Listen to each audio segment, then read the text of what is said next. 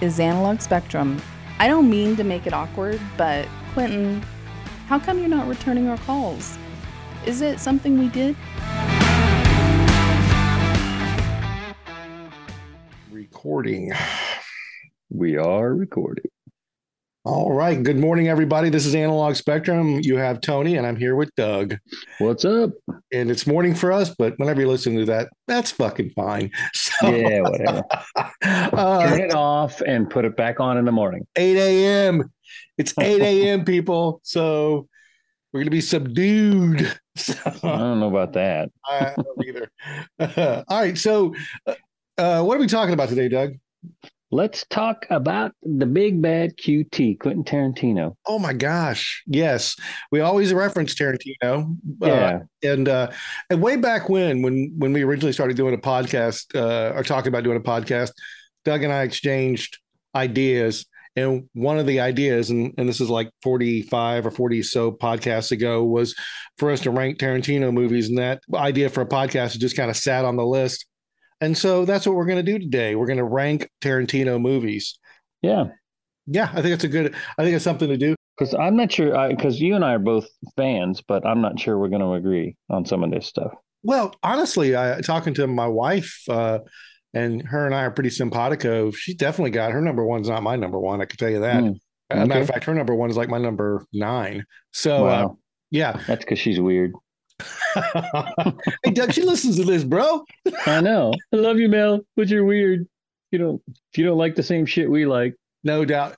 Getting gonna get it out of the way. Uh, spoiler alert: Don't be a dumbass. If you haven't watched any Tarantino movies, you don't need to be listening to this. Uh, not that we're going to get heavy into the into the plot because it is ten movies that we're going to talk about, and just kind of explain what we did here. Uh, Tarantino's actually been involved in quite a few movies, uh, but but we're really only going to uh, rank the movies that are prof- one professional. He did he did one uh, either student or amateur film where, that is not on the list, and these are movies he wrote and directed. Uh, so that's the easiest way to categorize his movies. I know we've talked about in previous podcasts. Tarantino himself has said that he is only going to do ten movies. Now I will tell you, Hmm. there's actually ten movies on this list. But uh, but one of the movies, I believe, Kill Bill, he broke into into volume one, and volume two, which which we're going to rank separately. Uh, there's other movies. Oh, are we? yeah, I am. okay. okay. I lumped them, but okay. That's okay. Uh, so, uh, uh, but uh, but he he did movies like he wrote True Romance. He wrote Natural Born Killers, but he didn't direct those. Those were directed by, uh, like for example, Natural Born Killers was directed by Oliver Stone. And uh, I did rank the two uh, two Kill Bill movies separately. Uh, and and the movies we're talking about today, just so everybody knows, is uh, Reservoir Dogs 1992, Pulp Fiction 94, Jackie Brown 97, uh, Kill Bill Volume One was 2003. Volume Two was 2004. Uh, Death Proof, which was a Grindhouse movie that he did with uh, with Robert Rodriguez, one half of a of a Grindhouse set. 2009, Inglourious Basterds. 2012, uh, Django Unchained. 2015, Hateful Eight, and 19, uh, Once Upon a Time in Hollywood, which uh, Doug and I have already talked about one time before a little background. I think everybody kind of is, is aware of Tarantino. Uh, we, I kind of have a love hate with the guy. Uh, mostly love, definitely a little bit of hate. Uh, he was a big uh, part of the whole uh, Harvey Weinstein thing. Now, when I say he was part of it, his movies were produced by Harvey Weinstein, and that guy's a piece of shit, right? So, Hmm. I, like, I will tell you, I went back and rewatched a few of these movies before I uh, ranked them because I you know, I, I, there was one, a couple that I'd only seen once, and I wanted to make sure that when I ranked them, I, I at least had some uh, idea. So I went back and rewatched uh, both the Kill Bill movies. I'm currently watching Django Unchained. I watched Jackie Brown last night, and I rewatched Grindhouse because I'd only seen Grindhouse once. Interestingly, they didn't really change the way I uh, I uh, ranked Didn't them. change your perception. So But you know, on the Weinstein thing, let me just say real quick. Like, I mean, in his defense and in Tarantino's defense, like, uh, from my understanding, it is difficult to get a movie made in Hollywood, and if you can get it, even if it's a shit bag, to to pay for making your movie, you do it. I mean, you know what I mean? It's like, it's like if because if he didn't do it, then who? Maybe nobody would. yeah, I don't really know how much he knew, right, about what was Right? Of course, yeah, yeah. Yeah. Uh, th- there's a lot of people that said that uh, that you know Harvey Weinstein was uh when all the shit he did was like one of those open secrets in Hollywood, and I kind of mm. feel that way, but but you know some people and i think you you make a good point but in a way that is also a justification you know there's there's individuals that walked away that wouldn't that wouldn't hmm. associate mm. themselves with him and, and, he did you know and i think tarantino got to the point where especially after like pulp fiction where he probably could have called his shots but he was hmm. associated mm. with them i don't know again it's it's a hard thing to unpack for me uh, and also, I think Tarantino does certain things, and I'm kind of like, ah, I'm not a big fan of that. We'll probably drill down into that a little bit too. But uh, uh, but yeah, yeah, Tarantino. And, and, I and I was thinking about him. To uh, I was talking to Melanie. You know, one of the things about Tarantino is I think clearly he shares our love of cinema and also music. Right? He, you know, like mm-hmm. every one of these uh, movies I watch, the soundtrack is so rich. Mm. You know, you know, within the movie, and and almost every one of these movies is uh, well i think every one of them is some homage to some other you know genre of movie but like for mm-hmm. example i'm watching kill bill i don't freaking know much about karate movies i don't know much about the hong kong movie you know cinema scene mm-hmm. but he mm-hmm. did and you can still enjoy the movie but you have to understand that a lot of what you're seeing is either ripped directly from a Hong Kong movie or a black exploitation film or whatever, or it's an mm-hmm. homage, mm-hmm. or it's original Tarantino stuff like Inglourious Basterds is all about that freaking, you know, uh, Dirty Dozen, Kelly's Heroes kind of thing. And you, you, you know, if you, but I don't have, I, I, do have a pretty good knowledge of cinema back then, but nowhere near what Tarantino has. So, right. and I think he even admits, you know, he steals, he pays homage, and he does his own shit, and he seems to do it in a way. And and like I said, I I have listened to his podcast. I forget who he does it with, and when I listen to him talk, I'm just kind of like, this is a guy I could probably hang out with. He doesn't seem there doesn't seem to be. Uh, I mean, I think he's probably got some ego, but mm-hmm. it's not like he's not like Cameron ego or something like that. And, right, right. And he and he just seems like a regular guy. So yeah, he's making movies. Yeah, he's making movies, and like I say, I don't, um, you know, I don't begrudge him for getting somebody to pay for the making of a movie. Basically how if you if you if you didn't want to work with scumbags you just don't go to hollywood period so. Right exactly. That's so well and that's the thing hollywood and, and we're like we're gonna have an episode coming up on this anyway. You know hollywood is a is you know the the sodom and gomorrah it's a freaking mm. cesspool mm. and uh they they pumps you know there's probably good people there but i think most people there are not good yes so all right yeah anyway okay moving on Hit me with number one, Doug. What is your number one? Uh, we're going number order, ten. Yeah? Number ten. Sorry. Yeah. Start yeah, at the bottom. Reverse. Well, I only got nine, so okay. When we when we get to the Kill Bill thing, uh, just count mine as two. So okay. Um, bottom of my list is Grindhouse. Mine too. It is. Yeah. Uh, I didn't understand it. Uh, I didn't like it um i found myself distracted the whole time just like eh it's horseshit. I don't like it. I don't and maybe it's because like you said you know i'm not familiar with the foundation um of the of the films that he used as a as a uh, inspiration for this. Um and that could very well be the whole thing was just missed on me or whatever but right. uh yeah i wouldn't watch it again. That's when you said you went back and watched these i'm like yeah i'm not doing it. Well i did but primarily I like uh, I remember originally watching Grindhouse, and like I said, same. I don't I don't know the Grindhouse cinema thing that happened and all that, and mm. you know he did a lot of like I don't know kind of experimental stuff in it where you know he would go to like black and white and mm-hmm. uh, uh, then have the the camera jump, etc it seemed like it was a little bit overwrought to me. Now, I will tell you, I, I was going to mention this. I I don't think any Tarantino movie is necessarily bad. I mean, I I went back and watched it. Uh, it Melanie actually liked it a lot more than I did. The the, the redeeming qualities of Grindhouse uh, for me is man, Kurt Russell is fucking awesome, man. He's, he's great. Yeah. He's amazing. I mean, he's amazing mm. in that movie. But the movie itself, I can't remember how long it is, but it's long. Okay, it yeah. is a long movie, and the and he also. Uh, I think it's Zoe Bell, who's a New Zealand stunt woman. She's also in uh, Once Upon a Time in Hollywood. You know, she acts in it sorry zoe you're terrible you're not a good actress you're just yeah. not you know so so none of the actresses really impressed me all that much and the movie is just extremely extremely dialogue heavy for mm. for what it really amounts to, uh, you know, maybe a 15 or 20 minute action scene at the end of the movie, Yes. which is not bad. It's a good action scene. It's it's interesting, but golly, it's it, they have a scene in there where all the women are sitting around the table, and they're having kind of a uh, Reservoir Dogs conversation, and it's Hmm. just not as good as Reservoir Dogs. It's just not.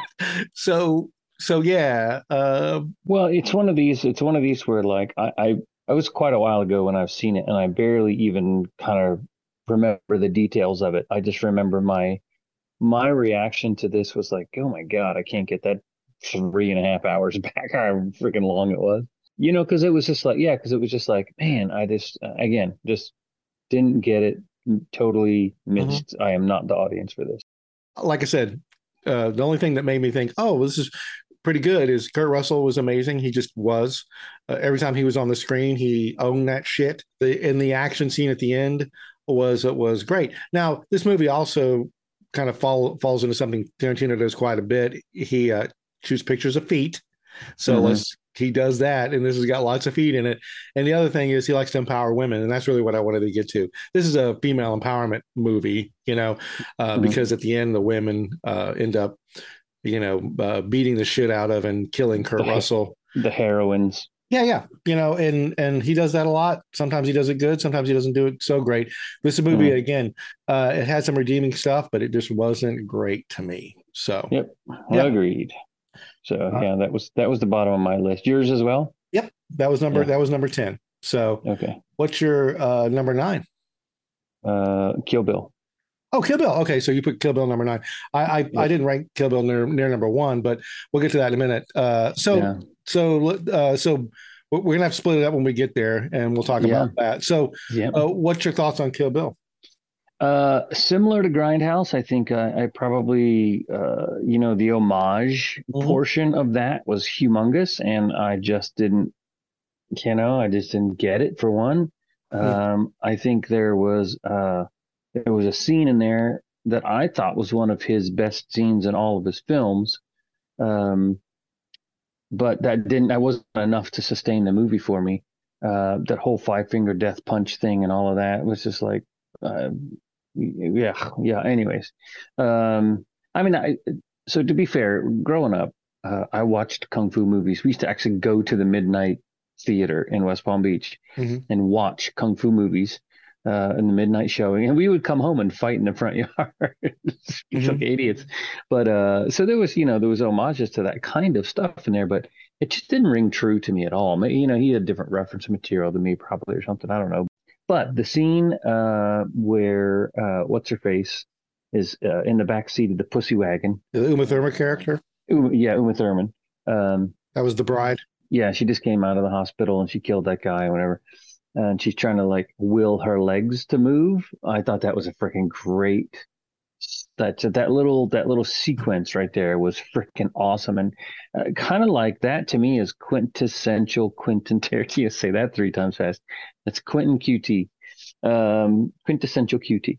Uh because it's like the camera move is real slow, it, but it's moving. You know what I mean? And and like uh, he was able to get a lot out of Uma Thurman uh, in terms of the emotional impact on that. Uh, but the rest of it, I didn't like. Uh, I didn't like. Oh, what's his face there? Kung Fu. I didn't like him in it at all. Um, what's his name? Did the dude that played Carradine? Bill. Carradine. Yep. Yeah. Yep. I didn't like him at all, and I didn't like his character, and I didn't like him acting in, in it at all. So, but uh, yeah, this is another one. It's it's. I put this right there with Grindhouse.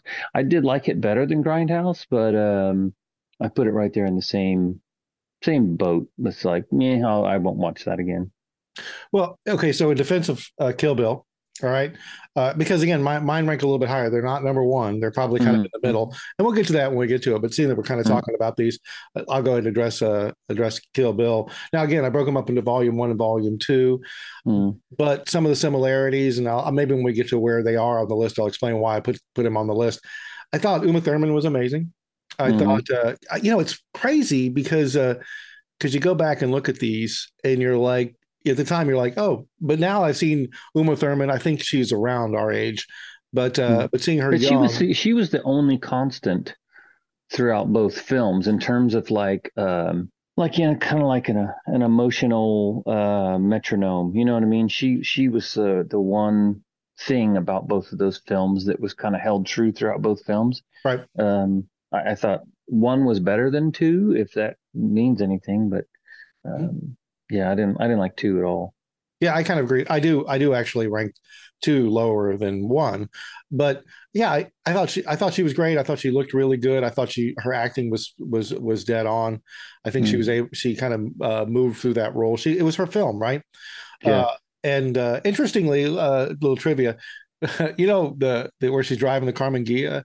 Mm-hmm. Uh, yeah, she actually there there was there's a uh, situation. I whatever you want to say. There was a a bad situation where like they wanted her to drive like at high speed down a dirt road and she didn't want mm-hmm. to do it and and uh, Tarantino kind of forced her to do it and she ended up in a really bad accident hurt herself really bad in oh, the film of this movie yeah yeah so so uh, I guess those kinds of things happen but uh, but mm-hmm. I mean she she if you you can actually they got read, stun doubles man well I don't know you know Tarantino right who the fuck yeah right yeah. but uh but you know she actually uh, said that she I can't I can't remember the exact word she used because she posted about it on it, it, was actually kind of tamped down for years and it was even recently they post she posted about it posted it, it, it about it mm-hmm. on uh, mm-hmm. on Instagram and she noted that uh, she felt like it was it was definitely negligence but not malice is what she said so it seemed like she wasn't completely over it but she kind of had for, forgiven Tarantino and and all those folks. And of course, you know, she she popped up in in Kill Bill, and also she was awesome in uh, Pulp Fiction. But anyway, mm. I liked her. But I tell you some other things I really liked about it. Just FYI, uh, Daryl Hannah. Oh my God. Mm. Dude, that was so out of character for Daryl Hannah. Amazing. I thought Michael Madsen was amazing. Uh, yeah, see, I didn't like him in it. oh, I, I, I, I did. I liked no, him. Not me. Yeah, I didn't yeah. like him at all in it. Yeah, I, I got him. I got him just like pigeonholed mm. into Reservoir Dogs at this point okay. in my my life. So it's like, yeah, but no, his character. Well, I mean, he played Bill's brother, Bud, mm-hmm. and there are scenes in there where, you know, he took a, he took ownership for what they had done to the bride, and he knew that you know he he was all about self preservation, but but he was willing to accept death. You know, if she came and killed him, so she was gonna he was gonna give uh, her a fair shake at at getting revenge, mm. but not the not my favorites. But also, mm. uh, they're they're because the first one definitely more than the second was was little vignettes. You know, this movie was kind of a black exploitation. He did the mm. anime thing, which was interesting. I, you know, I don't know if I liked it or disliked it. Then he did kind of the you know more of the Hong Kong cinema homage and so forth. So the first one right. was more that way. I do agree with you. I didn't hate David Carradine. I actually kind of felt bad for David Carradine, uh, not as a character, but as a human being. The fact that you know his death is one of the hardest things to uh, mm. have happen to you if you're a celebrity. You, mm. Are you familiar mm. with his story? No. He uh, he died of autoerotic asphyxiation. Oh, he choked himself awesome. to death while masturbating. That's the word, anyway. So yeah, that sounds like great. Was, I know Hollywood. the fuck, you know what I mean? Like it doesn't surprise me at all. It's yeah. I know. I'm saying these are the these, yeah. and, and, again, here I'm going to go off on a tangent now because these yeah. are the people that are that are making films that influenced all of us. You know what I mean? Like right, right. You know, I sound like a grumpy old man. I want to ban books and shit, but it ain't that. It's just it's like, you know, why why should we listen to these people? And you know, these are the same people that they always ask about their opinion about politics or about whatever. And so anyway, so anyway, Kill Bill, yeah, it's bottom bottom towards the bottom of my list. All right, my number uh, nine is uh, Jackie Brown. Okay. Yeah. Okay. Yeah, and watched it last night. Uh, yeah. You know what I think Jackie Brown is is a victim of coming out after Pulp Fiction. That's my yes, agreed. Yep, yeah. agreed. It's like a it's like a uh, sort of wannabe Pulp Fiction. But but it's also he but he did go in a completely different direction. I mean, Pulp Fiction was was a a uh, explosion. You know, like you. But uh, let's, let's be fair though. I don't think he really knew what the hell he was doing on Pulp Fiction, and I'm not saying that. And oh, like, wow, I don't know, know was. No, no, no. I'm, I'm not saying he didn't know what he was doing, but like you know, he hadn't had like major success, so he didn't understand. I think uh, this would be my guess. Um, you know, the impact that something like that could have. And I think the difference between the two films is I think he was shooting for that in Jackie Brown, Mm. And in Pulp Fiction, he was just making the movie that he thought should be made. You know sure. what I mean? Like, yeah, yeah. The, so the so the basic intent was was probably uh, yeah. Uh, maybe maybe I'm wrong. I'm just shooting out my ass here, but um, but yeah, I had I had Jackie Brown next on my list. Great. So uh, it's yeah. It's, yeah. Let's let's talk about Jackie Brown. I mean, uh, I, I look at the I look at Tarantino as like an approachable Stanley Kubrick, and what I mean by that is I like how he while his movies seem to have a common thread, he goes in different directions. He does a war movie, he does a spaghetti western, he does whatever. So I look at like Jackie Brown, you know, he did Pulp Fiction, and I, I think you have a really good point in that in Pulp Fiction, he made the movie he wanted to make. It blew up. You know, suddenly there's fame, and mm-hmm. now he's like, okay, let's let's uh let's we're moving in this direction. And maybe there was an expectation Jackie Brown would have a have a similar response. I don't think mm. he chase. I don't think he chases fame, but uh, but yeah, Jackie Brown to me, again, not a bad movie. Uh, watched it last night. I actually liked it. I do like it. But uh, Pam Grier was freaking awesome. That's she's amazing in it. Yeah, she uh, was. you know who? You know who else was amazing in it? Uh, Harvey Wine, uh, Harvey, fucking Harvey. Uh, what's his face? Uh, um, Forster. Forster, yeah. No, I was going to say Samuel Jackson was freaking well. Hilarious. He's, he, and again, yeah, he's he's kind of like that same character all the time, you know. Yes. Um, yeah, every movie I watched. Side note: I watched uh, something the other day about uh, some kid's dad is a superhero and he's hiding it from his kid or something, and it had right. um, uh, shit. What's the dude from Wedding Crashers? The blonde guy. Oh, Owen uh, Wilson. Owen. Oh, yeah. Same character in every freaking movie, man. And and I feel like Samuel L. Jackson almost has that. Even when he's even when he's in the Marvel movies, he's almost you know he's swear and stuff, but you know he's got the very same demeanor and same uh, swagger and whatever. So yep, yep. but anyway, yeah. So I still watch it though. Yeah, yeah, yeah, yeah. It's not. Yeah, obviously it works for him, right? Because I it can't does. imagine how many movies that guy's made. Yeah, and, and well, he is definitely acting, and uh, but his dialogue is so there's there's one line in there that cracked me up, man, where he's talking about because he's got all these women. He has, you know, he's like three women, one Bridget Fonda being one of them, uh, hmm. but he's got another one, and and I guess she had moved to uh, Hollywood, or she moved to California, wanted to go to Hollywood. She did come from like Georgia, and he says uh, she's more southern than a chicken coop. Yeah. anyway. Yeah. But Jackie Brown, very dialogue heavy uh, mm-hmm. and uh, and very slow compared to Pulp Fiction. Yeah, well, compared to Pulp Fiction for and sure. but movies. I mean, yeah, yeah, but um, but I thought uh, that's one of the things that I liked about it though is that it was uh, I don't know it was somewhere somewhere between like a detective you know gumshoe kind of a thing and then like you say it plays homage to the black exploitation stuff from the 70s um, which I didn't see much of that. I mean, I remember seeing a little bit of it when I was a kid. Very little. So I was familiar with it, yeah, but not, you know, I, I haven't, uh, I haven't really investigated that much, but, um, but yeah, I thought it was pretty good, and uh, I actually, uh, I liked um, De Niro in that as well, and I don't really like him in, in too many things, right? Um, but I liked him in that. Yeah, yeah, I, I agree. I thought I thought De Niro kind of played out a character for your typical De Niro, you know. Yeah. And I thought uh, I thought Bridget Fonda was Fonda was interesting. I, you know, she was extremely unlikable, uh, which yes. was great. Which which is probably comes natural. wow. I'm just you know just thinking. Eight thirty-eight a.m. I'm still grumpy. So I'm not grumpy at all. I'm just telling you how I see it, man. That's all. But yeah, uh, that that scene, uh, that scene where uh, he kills the chick in the parking lot that's mm-hmm. annoying the shit out of him. Yeah, uh, that's just that's like that's funny as shit, man. I well, mean, th- that's a Tarantino thing too, and I think we've talked about this before. Is like he likes to shock with violence, right? Mm-hmm. And uh, and and he can make violence uh, funny, and he can also make it disturbing.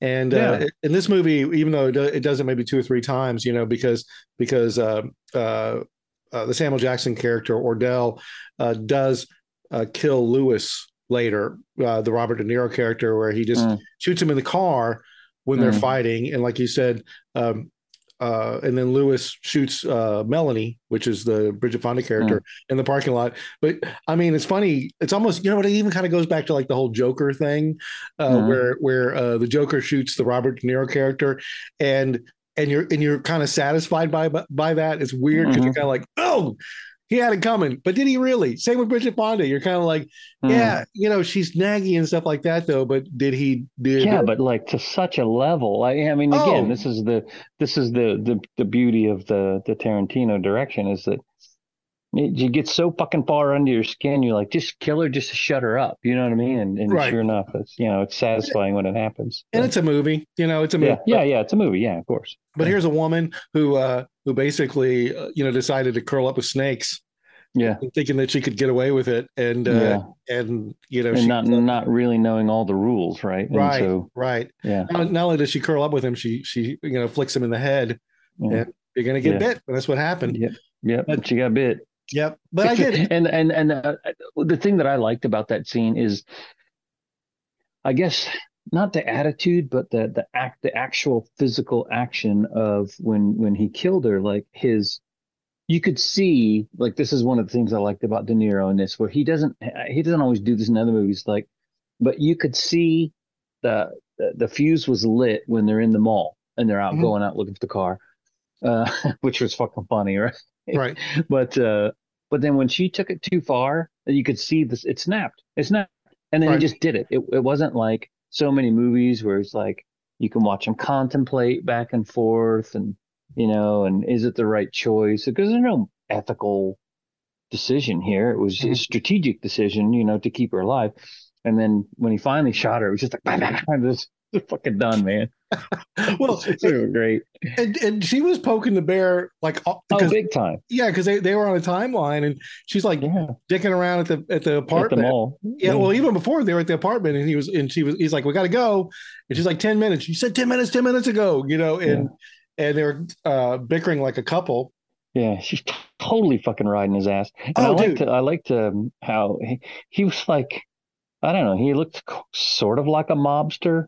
Yeah. You know what I mean with that slick back hair and shit. But uh, I did dig the mustache though. I thought that was actually good.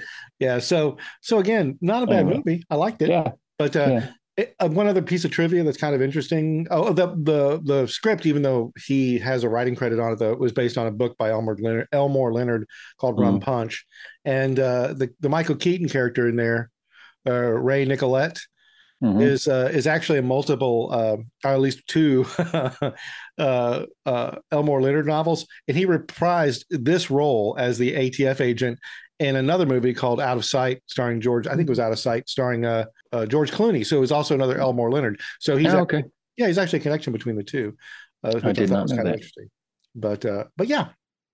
Uh, all right, so that was my number eight. Your number eight was uh, was uh, Kill Bill. What's your number seven? Seven was Jackie Brown. Okay.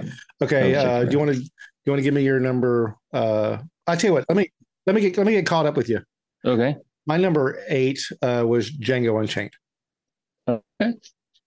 So, it's uh, funny because we're we're tracking because uh, that's my next one. Okay. But the, you, yeah, we're sort of just flip flopped a little bit in there.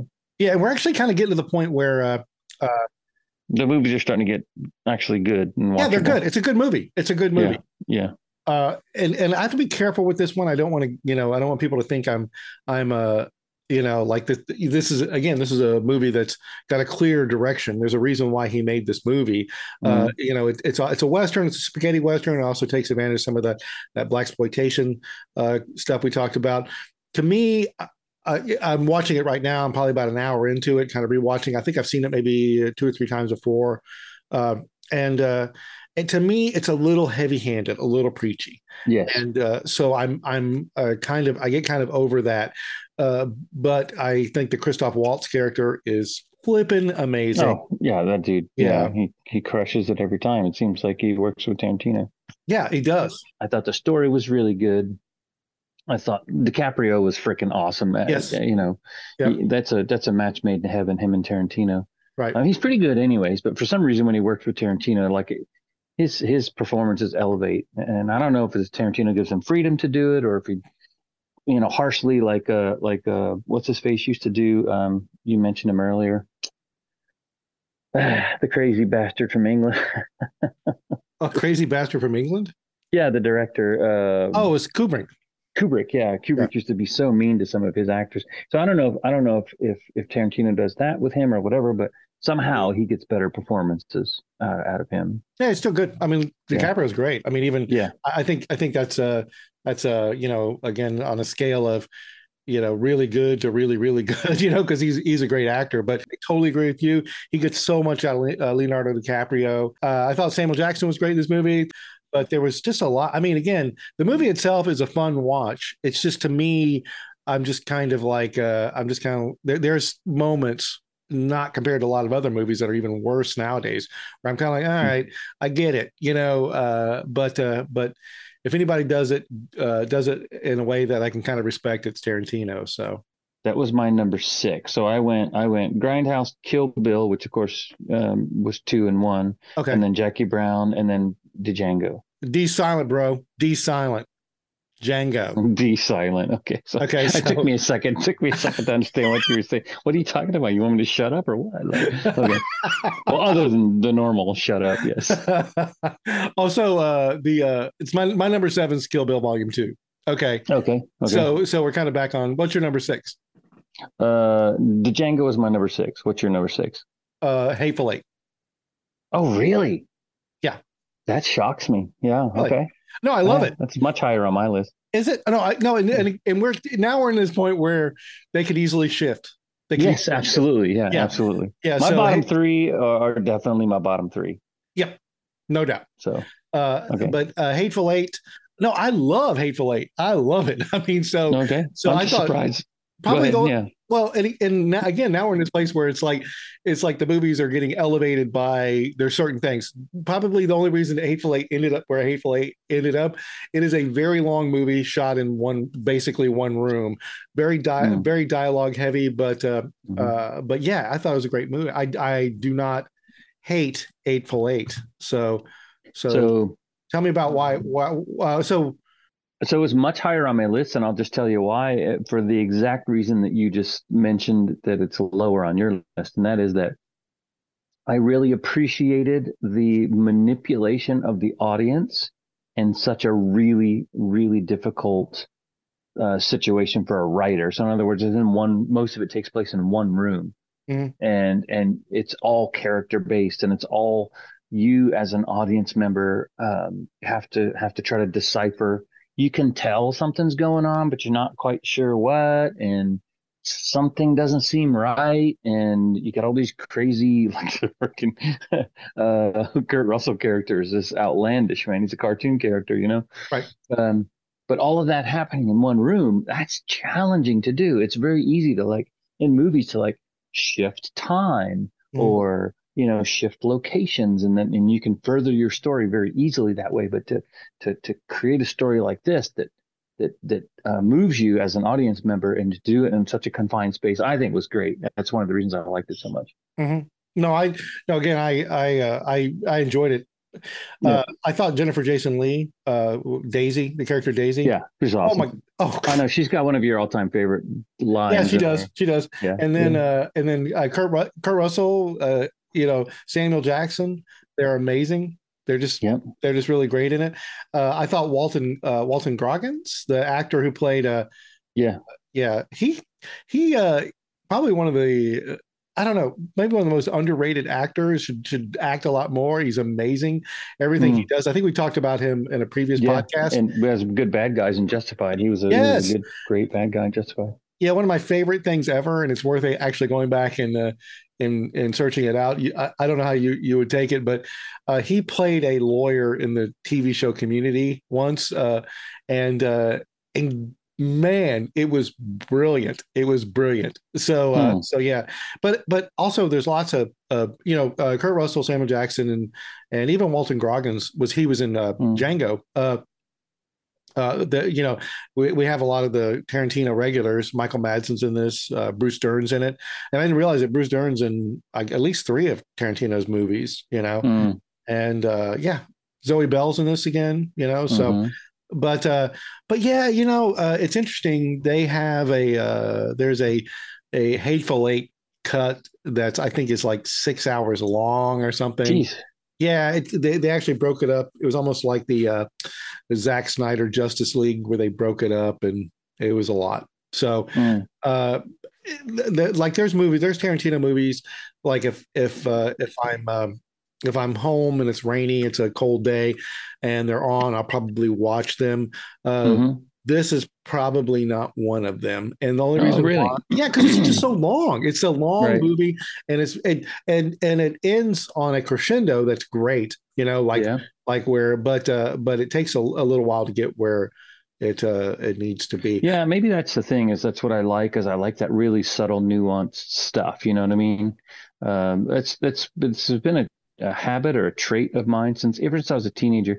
The first book I ever read was called Nothing Lasts Forever, and it was a it was remade into that Bruce Willis movie Die Hard. Mhm. And um, I don't know why I did this. I can't tell you what spurred it on, but I got right to the like the peak of the action or whatever, and then I'd put the book down, Hmm. and I'd leave it for days, and and just to just to let to, to stew in the anticipation of what's going to happen next, you know. And so I like that. I like that just being toyed with, uh, you know, by the director, just stringing it along and stringing it along. It's, it's got to be entertaining because if you do it and you don't do that well, then I get bored real quick and shut it off. Mhm. But uh, Tarantino's super good at it, and uh, Right. It's a slow burn. There's no doubt about yeah, it. yeah, I like So, it. uh, and and uh, like I said, it's his uh, the way that man writes dialogue uh, is, Yeah. is amazing, and and uh, I would even really call this a true. I mean, it's def- definitely takes place during the you know the 1800s, but it's not even really a western. It's just nah, it's a just- it's a room. it's a movie Yeah, in yeah. a room. It just happens to be they're dressed that way, and they have some of those attitudes from that time frame. it's like a stage play. It really is. Yeah, So- just about. But I mean, all those scenes where the stagecoach is, is is picking people up, you know, and that that feels very much Ichabod Crane on a stage play, kind of a that, Right. that it's got that vibe to it, you know. Sure does, man. It's a, it's Yeah. like a play. Yeah. So uh, That's cool. All right, so that was my number six. Okay, what's your number five? Kill Bill Volume One. Okay. Yeah. Okay. and uh, I ranked Volume One over Volume Two. Uh, okay. Kind of like we talked about before. And I'll- to your point, I there were things I really really liked in Volume Two. I, again, I I thought the uh, you know the Daryl Hannah character was in the fight was amazing and so forth. But uh, Kill Bill, Bill Volume One, I did like uh, like the Lucy Liu uh, fight, even though it hasn't aged as well as I thought it would. Yeah. Uh, it's a little bit much. Uh, the uh, but also like you kind of mentioned, I, the whole end of Kill Bill Bill Volume Two, where uh, she goes and you know he's saved her daughter. They, they have the whole have the whole uh, you know conversation where he shoots her with the dart. I was just like, uh, we need to we need to go and end this. This is you know this is yeah.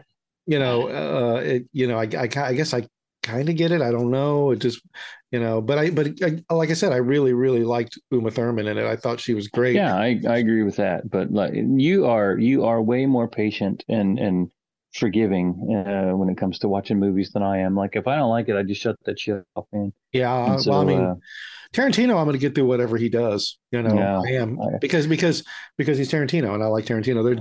There, there's definitely movies that I will start, and I'm like, I don't like this. You know, but uh, but well, I'll, I'll give you, uh, there's an example. Uh, well, I won't give an example. It's not important. But the truth is that there's there's a movie I watched recently that I liked.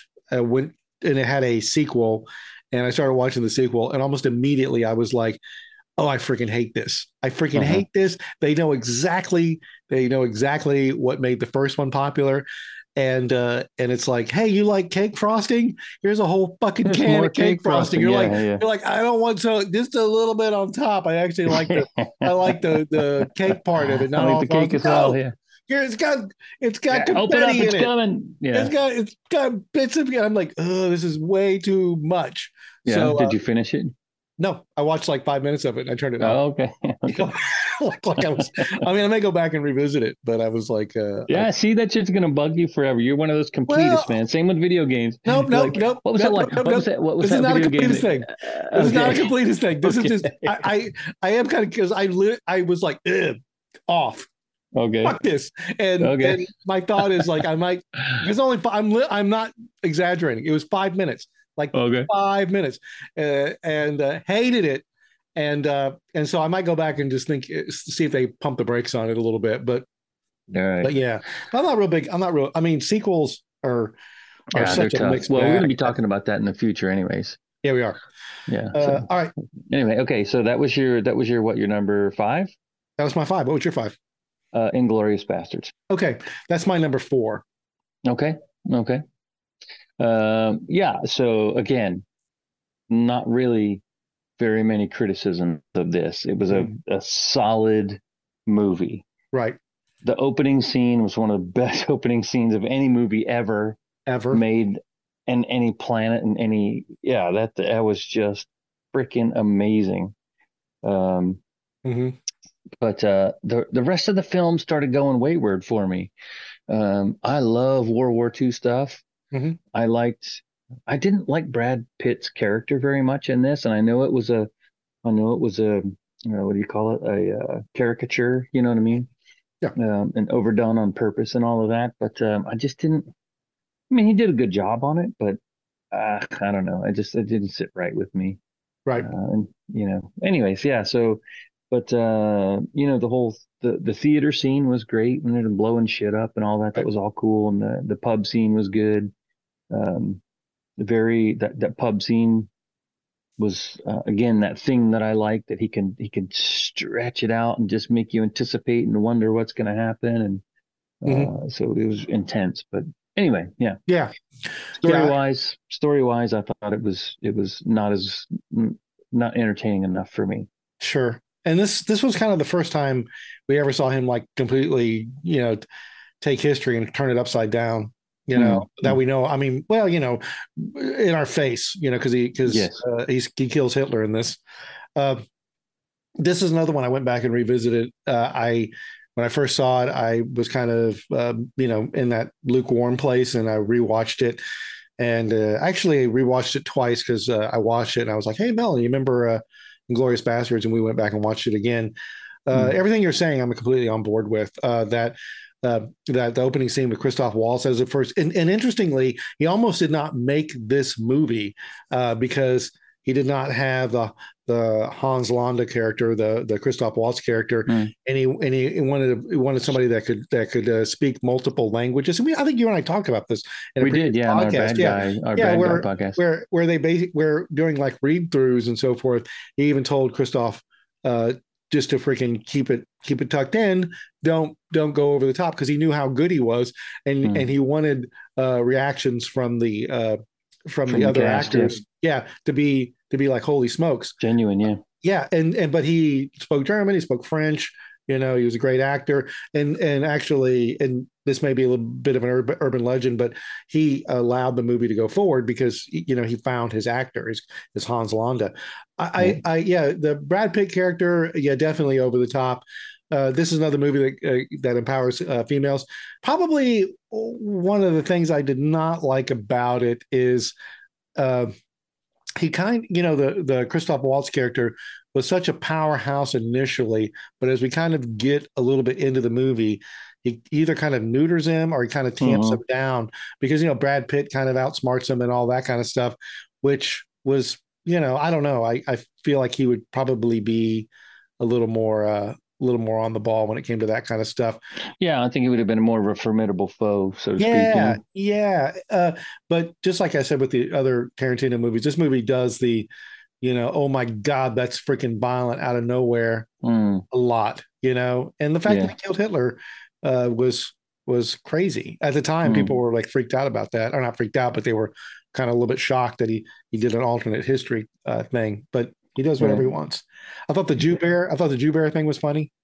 And I see that part. I was just like, yeah, I don't know. I don't know. I just I, I, maybe it's like you know somebody tells a joke and it falls flat. I mean that's kind of how I felt about the Jew bear thing. I was like, me. No, I loved it. No, I personally liked it. I like the fact that he comes out there and uh, and uh, clubs the Nazi to death. I thought that was great. so, but like I said, you know, the whole thing with that is is that's Tarantino, and you know, either it would not have been so violent, or he would have stretched it out, or that wouldn't have happened. But a series of events played out, just like with the Pulp Fiction and the Gimp. You know, you're kind of Mhm. like, oh, this is going someplace, and there's no stopping it. You know, so Mhm. anyway, but but yeah, so that was my number. What did I say? Uh, four. Did you have a different number four? Um, that for me was number five. Oh, okay. Okay, that was my number four. What's your number four? Once Upon a Time in Hollywood. Oh my gosh. Okay, so we're pretty much online, really, honestly. Pretty close, yeah. Yeah, Once Upon a Time was uh was my number three. Okay. So Go away from me, cat. Like I'm stupid cat's bugging me. so so tell me about uh tell me about uh what's well we did a whole podcast on We this did. so uh, you know i don't want to revisit too much of it but at the end of the day um to me the story was the worst part uh, everything else was better but like the acting was great the cinematography was just you know tarantino developed that style in his first two movies and he pretty much perfected it in this one um because it, it, it it's not as evident in some of his. You could see some of the Tarantino's, and I'm talking just cinematography here. I'm not talking the direction and the story and all that stuff. Um, you can see a little bit of it in Hateful Eight. Uh, you can definitely see a little bit of it in Django and Jackie Brown.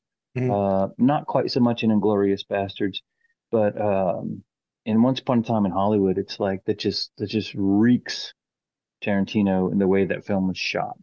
Mhm. Um, the scene, for example, where he goes to pick up um, what's her face, where uh, Brad Pitt's in the Cadillac and he pulls over to the side of the road and he's talking to the, the girl that wants a ride to the to the ranch.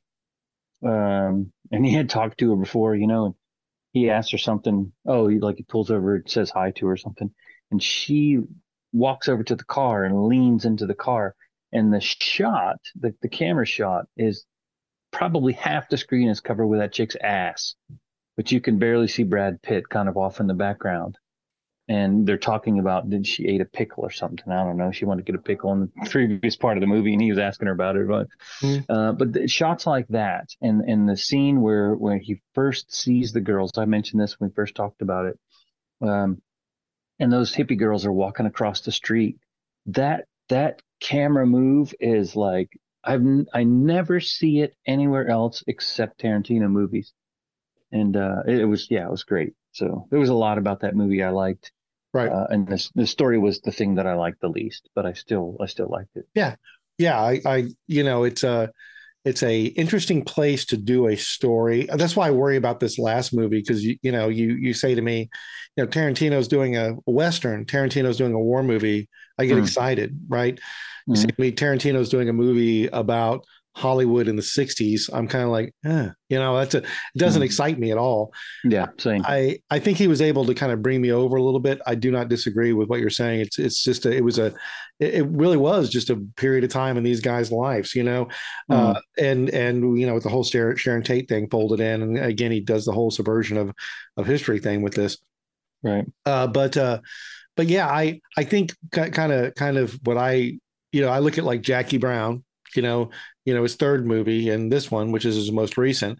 It is clear that this is a person who can call his shots in Hollywood, right?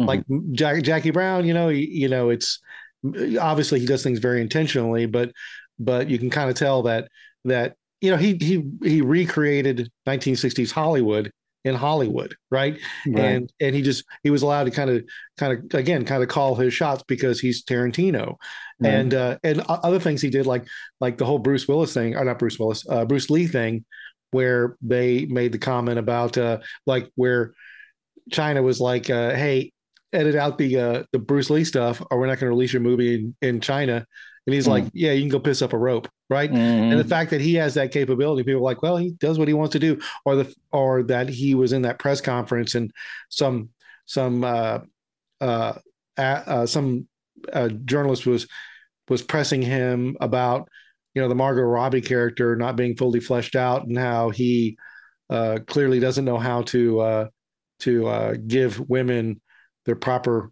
uh, proper uh, position in movies, Hmm. which is ironic because again, yeah, which is idiotic. Yeah, yeah, Tarantino, Uma Thurman, yeah, Jackie Brown, the the the French Jew, and uh, and uh, Inglourious Basterds. He, he's Mhm. all Tarantino's all about uh, Yeah. empowering women, and uh, and he basically just tells her, you know, I don't, I don't, you know, I'm not going to answer that question because it's stupid, right?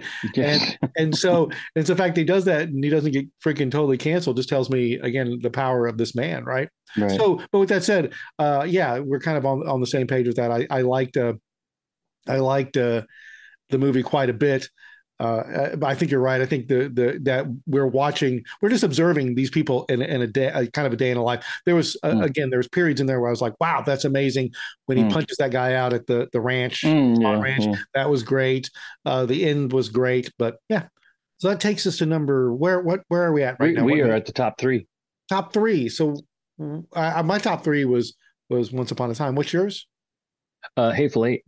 Okay, Hateful Eight. We've already talked about it. So Yep, talked about Hateful Eight, which um, yeah, and you explained yeah, why. you know, like I said before, I, I I just think that one was um, I don't know, they could be swatched, uh, easily switched. Hateful Eight and Once Upon a Time almost equal for me in in, in my little world, but clearly our top two are our top two. You know what's funny about this is uh is you when we started this conversation, you were like, uh, "Oh, we're definitely going to knock heads about these."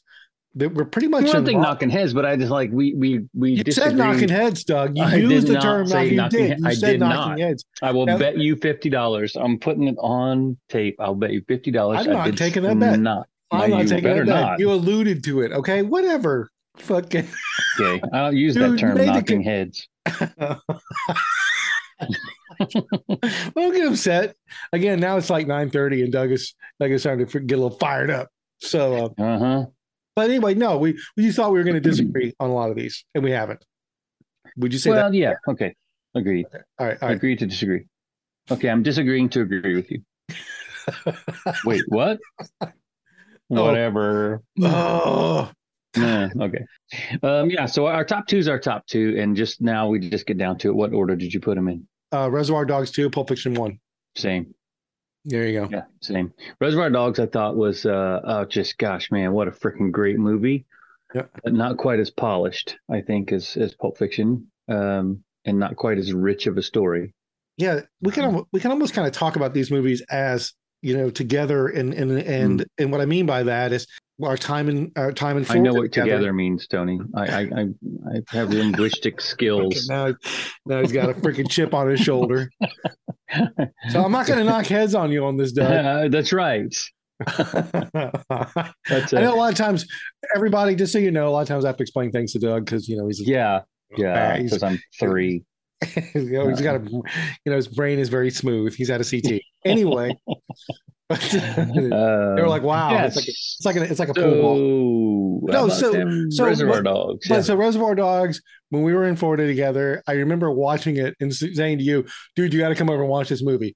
You know, here we Mm. are with the with the movies of the time, and this thing drops, and it just I think for both of us, it just blew our mind. Blew right? our mind, yeah. Yeah, we couldn't we couldn't believe what we were watching. Yeah. And, I had uh, never seen anything like that ear scene. Oh God, I had never seen anything like that, dude. And it was really the strangest, the strangest thing. And I think everybody had that same reaction. It's like you're laughing, but your your stomach Oh. is turning at the same time, you know? oh, like where Michael Madsen. And Uh, Michael Madsen was just like he just played it perfect. Yes. The setup was perfect, the music was perfect with Stealers Wheel. yeah. And and yeah, And he crazy. even threw And like then- a little humor in it, like where he, he Yeah. goes, can he, he's talking in the ear. Can you hear Hey, me? Can you and, hear me? Yeah, yeah. and you and you don't want to laugh, but you laugh. But you laugh, yeah. Yeah. Ridiculous. The whole movie though, but the the the way it was filmed, the twists, you know, I and- love the handheld stuff when they're robbing the the the, the jewelry store and they're Right. running down the street from the cops. That handheld shit, that was fucking great, man. Harvey Keitel was amazing in it. Tim Oh, Roth yeah. was amazing in Yeah, it. Yeah, Uh.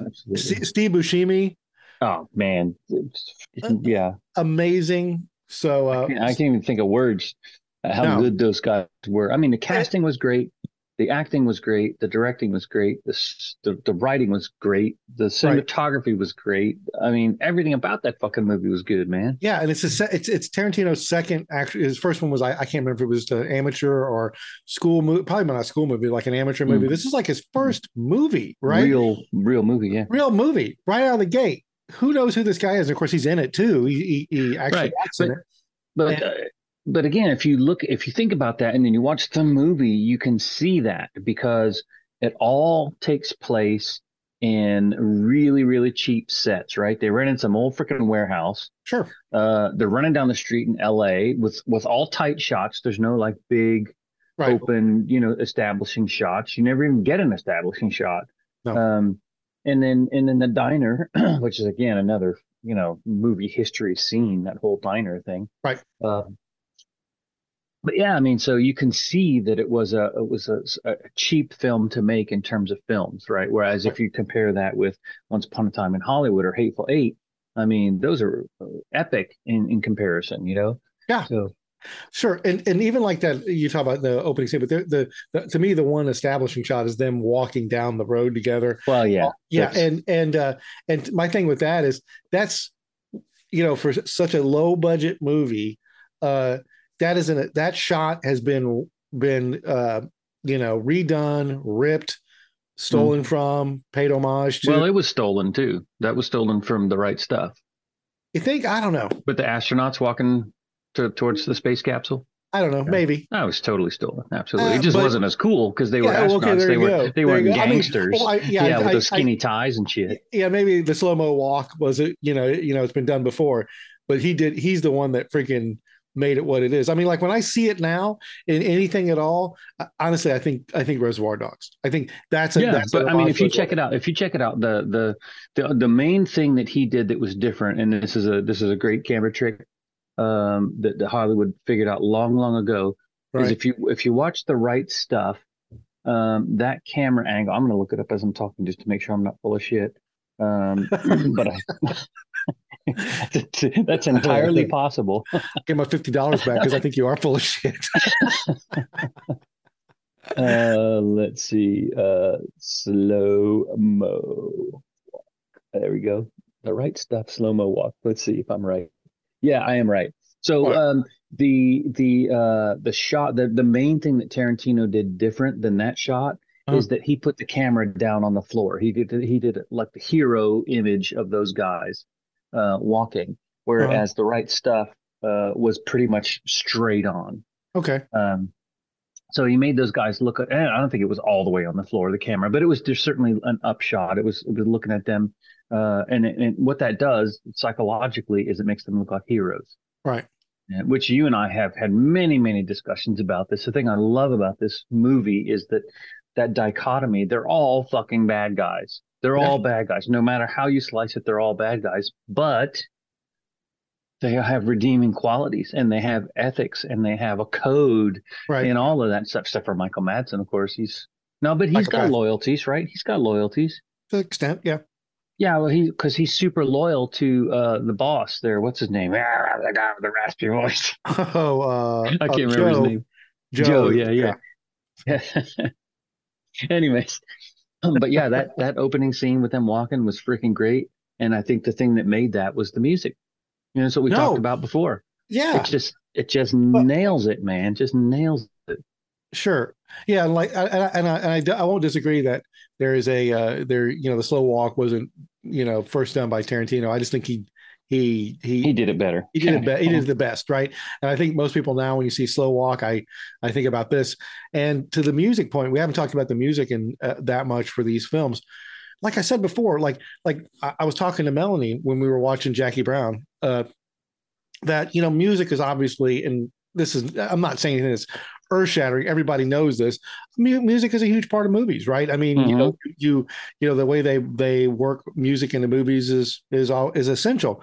Tarantino just does it at a level where you're like, oh, you couldn't have picked a better song for this. You couldn't pick Mm. a better song for for uh, for uh, you know the the dance scene in Pulp Fiction. Perfect song, you know, and and Mhm. uh, and and his, hi you know just with films, his depth of knowledge just comes screaming through in everything he does. His his depth of knowledge for for uh for music, like Stealers Wheels.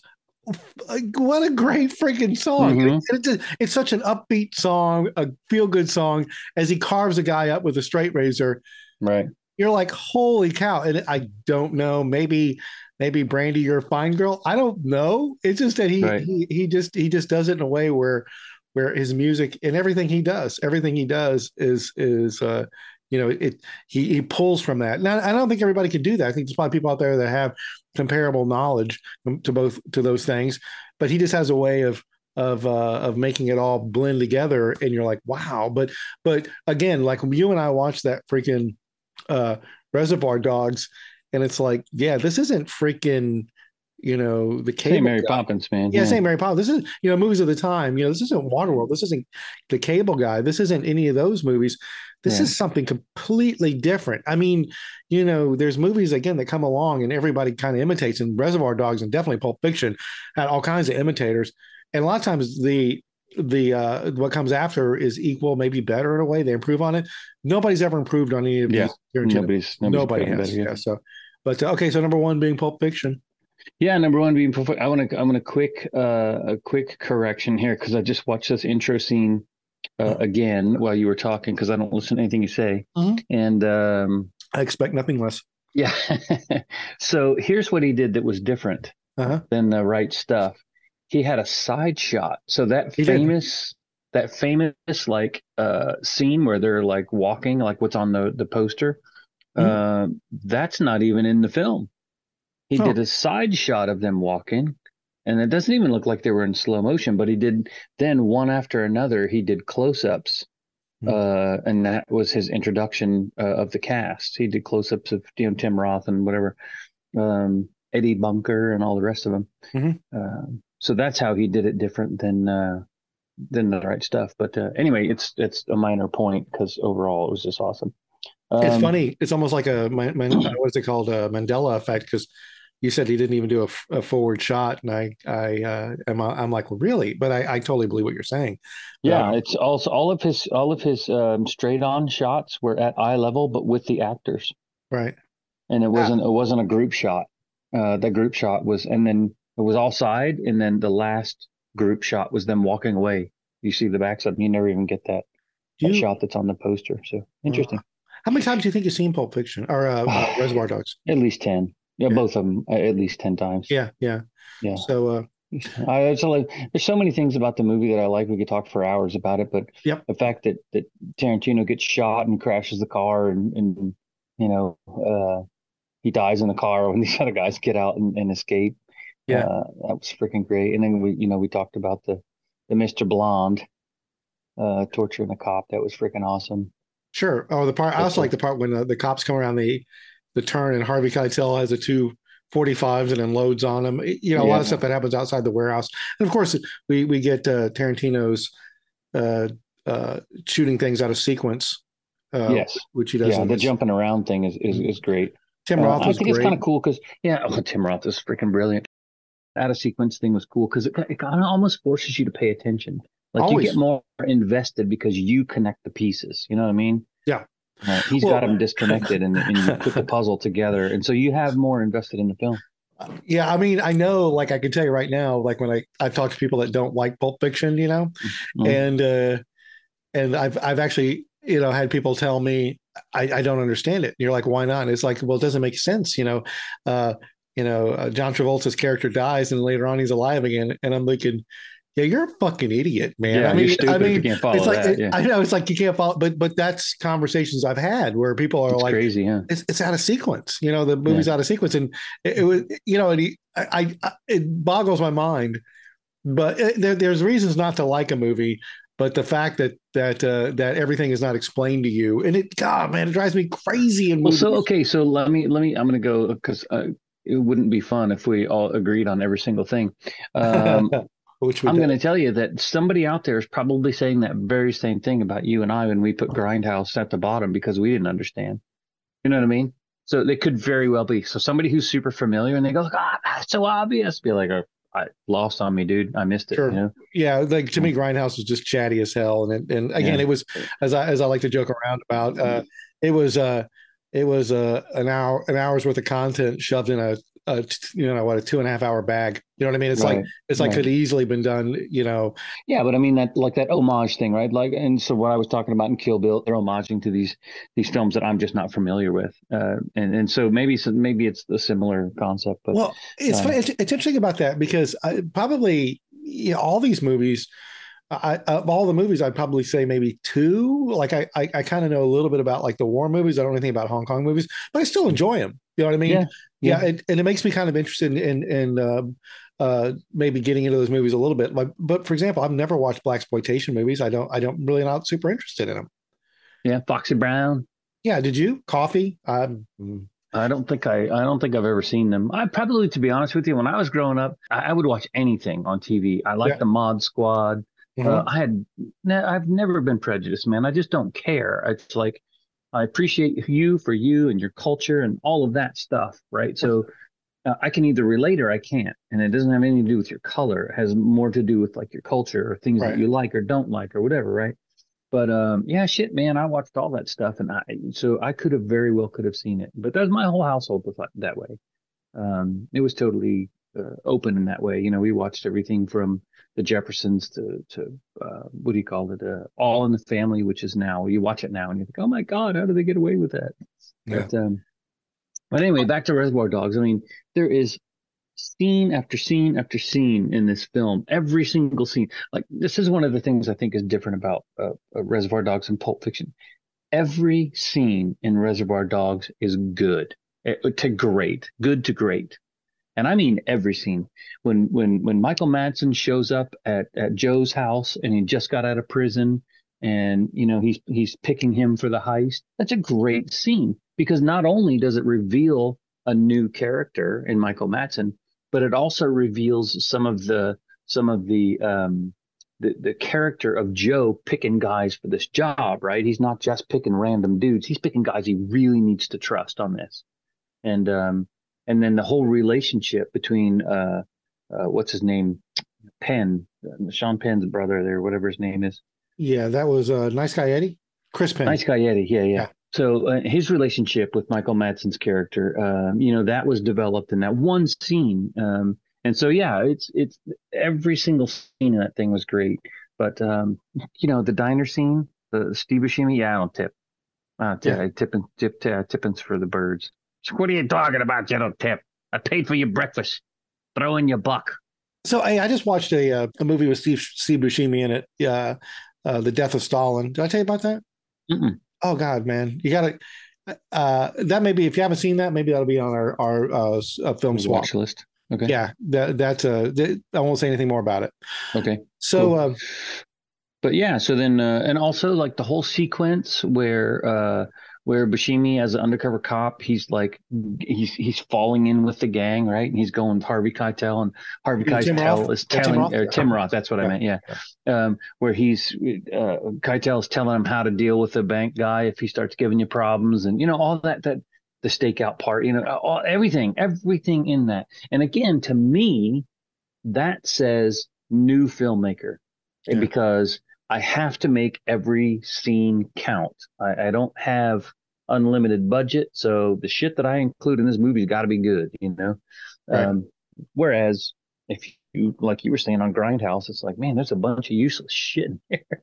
Right. We don't need all of this, you know. but you would say you would say that Pulp Fiction though. Uh, I wouldn't. I would also say that that with uh, Pulp Fiction, there's no wasted shot either. I think it's a solid movie all the way through. Every scene's scene Um, is essential. Yeah, I don't know. I, I- can't say. Well, it's like the GIMP stuff, right? Yeah. Like the only thing that the GIMP that that character, the only thing that that revealed to me um, was the the depravity of the shop owners.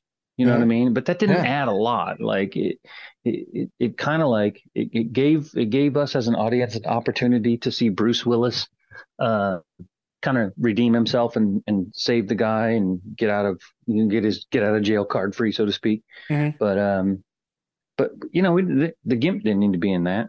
Oh, I don't know. I it was funny I- and and yeah. yeah, it was. But it was to, to- interesting, to but your was- point, to your point though, there was, you know, uh, they were. They, I I looked at. Uh, okay, let's switch over. We're switching over to Pulp Fiction now, Okay, Pulp and, Fiction. and and just we can about. talk about these together. And Yeah. by what I mean, what I mean by that is, no, I'm just kidding. so so. Uh, You know what together means? Wait, I'll look it up. Uh, Anyways, uh, you can fuck off. Anyway, okay, and then there's that. so uh, so no, the, uh, the the thing with the the gimp and why I thought that that was a that whole that whole uh, story within that story about Bruce Willis, and, and that's one thing I loved about Pulp Fiction. Let's let, we'll get to that in a second. The one thing about Pulp Fiction, you had Reservoir Dogs, blew my mind. Okay, Right. we had uh Pulp Fiction, like again, blew my mind. Right, Stratosphere, yeah. and and uh, and we, we were talking earlier. You said that individuals could could rank these movies differently. You know, it was interesting that you know people could be listening to this and think we don't understand. Like I said, if, if Melanie was in this conversation, Jackie Brown could be number one. That's just one of her Okay. favorite movies. And I Okay. felt that Jackie Brown, while I really like Jackie Brown, and the reason it kind of regrettably ranks lower on the list is uh, is it just seemed like a very typical movie, uh, you know, that that I might see from just about any director after Mhm. Tarantino uh, blew my mind twice, and and of course Pulp Fiction was just every to me everything about and that was stellar. Uh, Mhm. On the Gimp scene, you know, you had these two individuals. You had uh, you know, the the Ving Rhames character and the and the uh and the Bruce Willis character, and both of these guys were spiders, you know, and they were both killers, or they both were capable of it.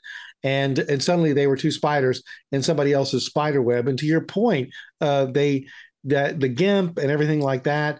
Uh, yes, it it really it, it was a scene that when it happened, I even remember sitting in a theater and going like, because I knew about I knew who Tarantino was now. I remember the ear scene from from Mhm. uh from Reservoir Dogs, and I was thinking, oh my god, It- you know if he can if he can jack me up on the on that ear, what's about to happen? And and still there were scenes in there that were insane, you know, in that Mhm. whole gimp thing. So I don't know. I uh Well, so yeah. So I, I think I think I, where I put the gimp as a character in the in the film, it's just like it's like a style. It's like a chunk of style. You know what I mean? To Yeah. to show how depraved the shop owner really was and Right. Zed. Um, and again, it it provided a. I guess a, a a what if you know it provided this like man if if Bruce Willis didn't come along right. Ving Rhames would have been in a world of hurt because He he would have been the gimp you know what I mean that's what that was his future had he not been saved so Right. And of so course, yeah, you know, it's, I wouldn't say it's not valuable. I'm just saying like the story could easily have been told without that. But um, and of course, I didn't see that in Reservoir Dogs. I Yeah. like in Reservoir Dogs, like every single thing was was was you know necessary for that story. It was more stripped down. But again, that's one of the things I like this so much about Pulp Fiction is that it was more flushed out. It was more polished. It was more uh, you know the characters were developed more. Um, um, so I'm yeah. Don't get me wrong. I'm not complaining about the Gimp scene because it's, it's one of my favorite scenes in there. But um, Right. yeah, just in comparing, uh, you know, how the story was told, um, I just thought that it, it could have been done without it, but I'm glad it was in there. I, I know, I know that you were a little upset because you know that you're familiar with zipper, the zipper mask, and you're like, "That's not the way he would wear it." No, it's not at all because I was actually wanting to be the Gimp. So, uh, but You're like, nobody, that, nobody's gonna wear it like that. Nobody's gonna. my, you stole my nickname, you bastards. hey, that's my cage. But yeah, but uh, like like like I was saying, it, you know, I, I just remember coming out of the theater going like, I, I need to process this movie. Yeah, what did I know just see? really Oh liked it. I know I really liked it, but but and and let's not we, we could like you were just saying we could probably pick this thing apart all day, Yeah. going scene by scene and Yeah. so forth. But everything about this, from the opening, you know what they call a quarter pounder with cheese, the Yeah. the uh, you know the Mia Wallace stuff where she ODs on on heroin. Uh, that's an amazing scene. The Okay, do me a favor. Do me a favor without Uh-huh. looking it up. Don't don't look it up. Promise me you're not going to look it up. Tell me what's the opening scene. The opening five seconds. oh, aren't they in the diner? Nope. Cameras in the trunk. They open the trunk. We should have shotguns for this kind of deal. That was the actual opening. Opening. That was the opening. Yet. Okay. How many? How how many guys up there? Not sure. Two or three. Yeah, I do remember. Yeah, we should have shotguns for this kind of thing. Anyways, yeah, Yeah, I do remember them wanting. But that I, I didn't know that. I thought that that, yeah, that was the opening scene. Is when they went up to the to the apartment. Don't they pivot to the diner pretty quick in that though? Um, I can't remember. It was after. Well, in the storyline, they go to the diner after that execution, but Well, they do, Um, but but the, but it's shot out of sequence. it's shot out of sequence. Yeah, but in, so in the in the actual sequential story, they go to the diner afterwards. Yes, yes, but I mean, I thought they opened on the diner and then it turned into the Mhm. robbery. No, I don't think so. All right. That's towards the end, if I'm not mistaken. No, they they they definitely start. I don't know. We're gonna we're gonna. I'm looking it up right now. all right. Well, I'll I'll bring it up too. I've watched that movie so many Fiction times. Opening scene. Now I do remember the shotgun conversation. Hundred percent. Okay, everybody, we're gonna watch Pulp Fiction. We're gonna we're watching Pulp Fiction. Well, we'll be back with you in an hour and a half. hour and a half. God, that movie's two and a half. It's if it's a minute. Oh, I think you're right. It's the diner. The diner's the opening scene. God, how painful was that for you right there? No, not bad. Whatever. Okay. All right. That's so, a, that's an old man moment. That's you know, all. I'm gonna shoot this out of sequence and I'm gonna put that. Well, As there you go. I remembered it out of sequence. That's what it is. it's a, Well, I, you know, got, honestly- I got a Quentin Tarantino brain. it kind of makes sense. It kind of makes sense because that is really probably in the in the chronologically that probably is what happened first. No, no, the drive up would be the first thing where they're Yeah. so they're talking about the quarter pounder with cheese and royale with cheese and all that. Kind of, Royale with cheese. but but anyway, um, Anyway, yeah. So Sharp- whatever. lo- lots of action, very sharp dialogue, Oh uh, with the yeah, action. crazy great dialogue. Yeah. unbelievable. Uh, you know, and, and they talked about how this kind of rejuvenated uh, John Travolta's career. Mhm. Did he, has he done any other Tarantino movies? I don't think he has. I think he just did this one. And uh, I don't think. Yeah, I think that's it. Yeah, because I don't Yeah. remember seeing him anything else. Samuel L. Jackson, of course, latched on. Oh my God, Harvey Keitel too. Uh, Harvey did few. Keitel, yeah. Tim Roth shows up in movies. Like I said, you know, he likes his he likes his actors. You know, DiCaprio now. And I thought again, uh, Once Upon a Time in Hollywood was interesting. Oh, he's worked with Brad Pitt more than once also. Yeah. So, uh, but yeah, you know, uh, you know, but the the uh, what is it? The Christopher Walken scene was Oh, Jesus. unbelievable. I thought Eric Stoltz was great. You know, Oh yeah, absolutely. uh, about as close to a perfect movie as you you can have. Yeah, yeah, it's my opinion as well because I mean, you know, from all of the all of the the aspects of of me enjoying a film, Right. um, it's got so many elements. Uh, the intrigue of what's in the briefcase, the the uh, the reveal of Marcellus Wallace not being, uh, you know, the the crime oh, potentially not being the crime lord that he thinks he is when he gets caught, and like you said, in the spider's web, and he could potentially turn into the gimp uh, without Bruce Willis saving his ass. Uh, and then the Bruce Willis character, and you know, his desperate sort of ditch effort to uh to to retire and get the hell out of there. And I loved his girlfriend in that that chick. I don't remember her name. oh, in Um, Pulp Fiction, in The, Pulp uh, Fiction, yeah, Bruce Willis's girlfriend when she's oh, like yeah. saying that she liked his pot belly and uh, all that kind of stuff. That were she's like a French chick or something like that. Oh, uh, Zed's dead, baby. Zed's dead. I'm bringing it up. I think again. I'm I'm just looking at the. Uh, I can't remember who the actress was, but uh, Oh, you, you honestly, you're not going to know. I'm looking Yeah. at it right now. I just brought it up on Internet Movie Database. Yeah. Uh, Bronagh Gallagher. yeah, whoever Yeah, that is. no clue. Played Trudy. Trudy, that's it. Yep. Yep. Yep. She was great. I thought she was awesome as a just as a little side character in there. Um, but yeah, the whole the whole Zed thing was cool, and um, you know Marcellus's club when he's in the background in the shadows, and um, you know telling Bruce Willis to take a dive. And it's weird how those two characters met him and John Travolta in the club, and then later on he kills him on the toilet. Right. I'm trying to think. And also the the uh, the uh, the actress who played uh, uh, Honey Bunny is another one that Honey I. Bunny. Uh, yeah, uh, Amanda Plummer.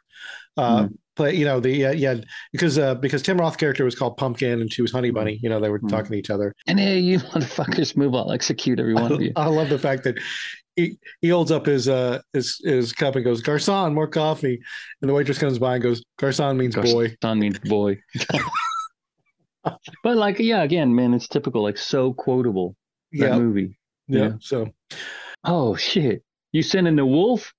I didn't know you were sending the wolf. Why didn't you say so? I know, and Harvey Keitel was amazing. And this is I love Excuse me also- for being curt. I love I love how uh Tarantino goes off about having good coffee, and everybody's like, "Damn, bro, this is a good coffee." That's and then good coffee. and then uh, yeah, that's because I don't drink shit.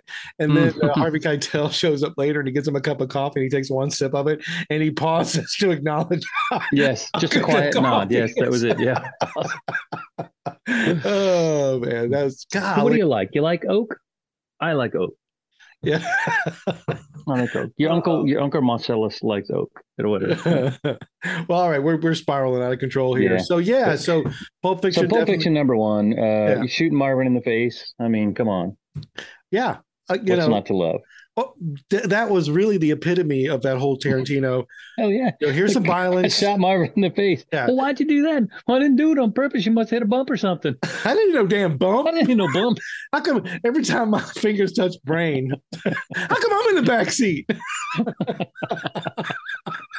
Oh, that's freaking great, man. oh Like, my gosh, now I yeah, gotta go watch that, movie, man. I know, man. It, it was on the other day. I, I, I was scrolling around and I saw it. And I thought, man, I should sit and watch this. I just did not have the time, but it's a Mhm. rainy Saturday, so I think that today might be the day. yeah, I'm gonna go finish Django Unchained here in a minute. But uh, Yeah. all right, so uh, any last thoughts on Tarantino that we need to bring up? Uh, well, I'm looking forward to his next one. Um, to be honest with you, there's no way I ever would have watched Once Upon a Time in Hollywood without you forcing me to watch it for the podcast. So I thank you for that. you're welcome. because it was actually pretty damn good. Uh, and, and that that leaves room for his next one. I'll, I'll watch the next one. Um, I don't. I try hard. I love to see movies with no trailer whatsoever. So Right. I'm going to do my very best to see nothing about it and just go and watch it when it comes out.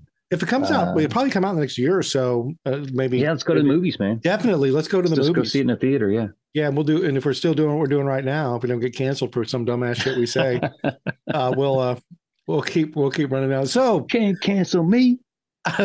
you really can't can't cancel us. I, I guess you could, but uh, I don't. Yeah, I guess. yeah. So. All right. Well, we'll leave it at All that. right. Well, so for anybody who actually listened to this entire thing, thank you for being patient and listening. And if you haven't seen any of these Tarantino movies, uh, don't take our recommendations. Just go watch them. You you you will not be sorry. Any of them are good. Start with whatever you want. Go down our list. Don't go down our list. But if I had to recommend one that you had to see, that would probably be uh, Pulp Fiction. Definitely Pulp Fiction. Reservoir Dogs. So Yeah. Yep. All right, everybody, have a great day.